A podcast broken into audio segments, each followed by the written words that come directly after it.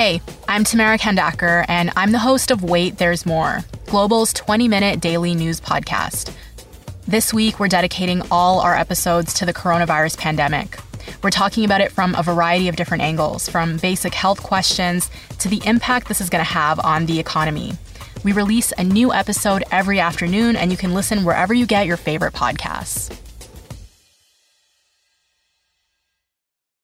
This is the Jon McComb Show on demand. Subscribe now on iTunes. Listen to the show live each weekday morning, 5:30 to 10 on 980 CKNW and through the Radio Player app. Well, that was a weird way for Canada's World Juniors to get knocked out of the tournament last night.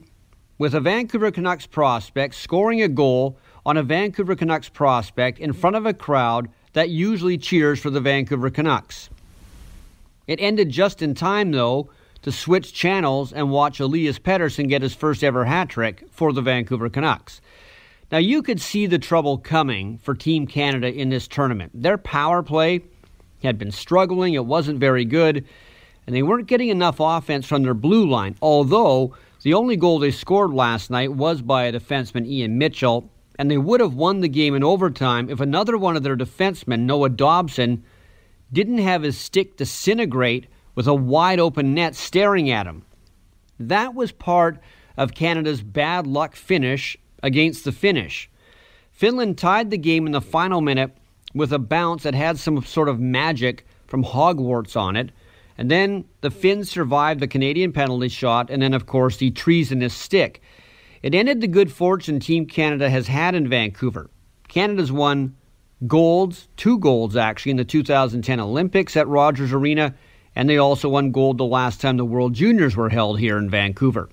By the way, the Canucks prospect who scored, Toni Utunen, was a fifth round pick last year.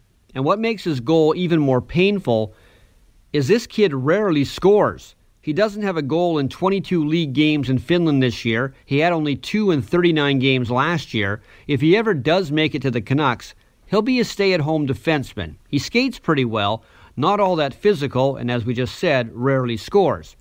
As for the goalie he scored on, Michael DiPietro, he's someone the Canucks feel could be an NHLer down the road. And speaking of Canuck goalies, yesterday they traded Anders Nilsson to Ottawa for another backup goalie, Mike McKenna. Although the Canucks also picked up veteran forward Tom Pyatt, but he's basically a minor leaguer.